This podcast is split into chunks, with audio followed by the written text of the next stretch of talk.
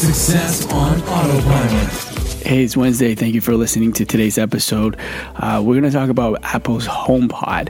Uh, if you own one of these devices, it's essentially a smart speaker. Uh, is Apple is trying to catch up with the Amazon Echo and the Google Home um, to really get into the the smart speaker space.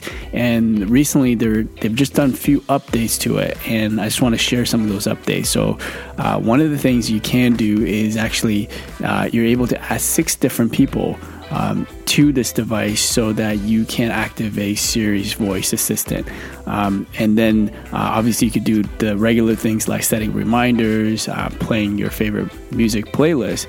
But one of the things when it comes to playing uh, music on the devices, if you have started listening to a song on, let's say, your iPhone and you're close by to the Apple HomePod, you'll be able the uh, speaker will actually, Siri will actually ask you if you wanted to continue to listen to that song on your HomePod. So it's a smooth transition between a mobile uh, speaker versus a, um, actual smart speaker. So that's a cool feature, and they're looking to add about hundred thousand radio stations to um, to support the music aspect of the HomePod, and then. Um, w- another feature is actually at, they have a native first party ambient sound feature, which plays you know things like natural sounds, white noise.